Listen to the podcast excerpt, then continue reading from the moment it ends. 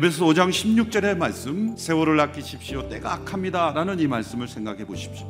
헬라어에서 시간이라는 단어로 번역될 수 있는 두 개의 단어가 있습니다. 크로노스와 카이로스. 크로노스는 시계로 측정될 수 있는 흘러가는 시간입니다. 과거와 미래 현재로 구분할 수 있는 그 시간 시계로 측정 가능한 시간입니다. 카이로스는 시계로 측정할 수가 없습니다. 어떤 사건을 통해 목적이 이루어지는 때 그것을 카이로스라고 의미합니다 되게 우리의 시계는 크로노스에 따라 움직입니다. 그럼 하나님의 시계는 카이로스에 의해서 움직여집니다. 예수님께서 이 땅을 사신 육체적 나이는 33세입니다.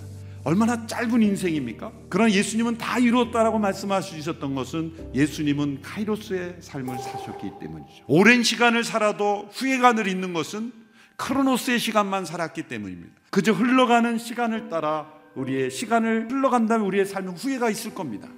과연 내가 무엇을 위해서 살았는가? 사단은 시간의 영역까지 침투하여 우리의 삶을 혼란시킵니다. 조급하게 합니다. 두려워하게 합니다. 욕심을 부리게 합니다. 그래서 시간을 구속하는 유일한 방법은 이 시간을 영혼을 준비하는 시간으로 사용하는 것입니다. 영혼을 바라보며 영혼으로 되돌아갈 것을 염두에 두고 살 때 우리의 시간은 더욱더 소중해지는 것입니다. 제한된 시간 속에 효율적으로 살아야 하나님이 인정하신다는 말씀 하지 않습니다. 세속적인 시간관일 뿐이에요. 어떻게 분초를 쪼개서 효율적으로 살 것인가? 물론 우리의 삶을 충실하게 사는 데는 그러한 면도 충분히 있습니다. 그러나 그것만이 아니죠. 세월을 아껴야 되는 일을 이렇게 설명합니다. 때가 악하기 그래서 5장 18절에 오직 성령의 충만을 받으라는 것은 이 악한 때에 하나님의 뜻을 분별하여 크로노스의 시간 속에서 카이로스의 때를 살아갈 수 있는 인생이 되게 하는 것. 그것이 성령 충만이 우리에게 가져다 준다는 것이죠. 그래서 진정한 시간을 관리하는 것은 이 제한된 시간 속에서 일을 잘하는 것이 아닙니다.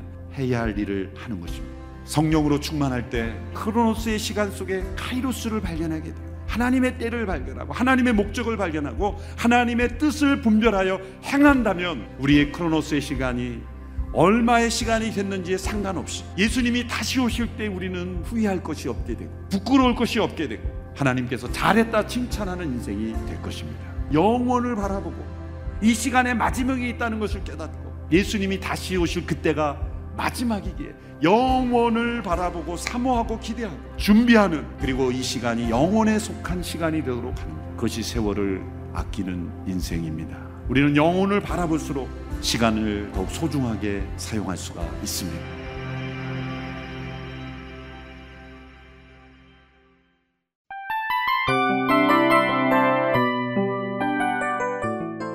이 프로그램은 청취자 여러분의 소중한 후원으로 제작됩니다.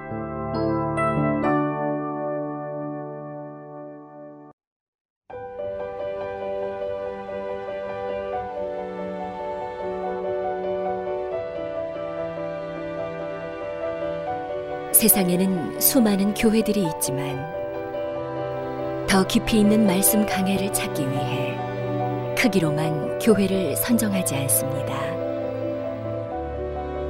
보다 좋은 영적 콘텐츠를 더 많이 나누기 위해 방송비를 받지 않습니다. 1년 365일 복음만 전하고 싶어서 우리는 광고를 하지 않습니다. 온누리의 복음을 땅끝까지 CGN TV와 함께 땅끝 성교사가 되주세요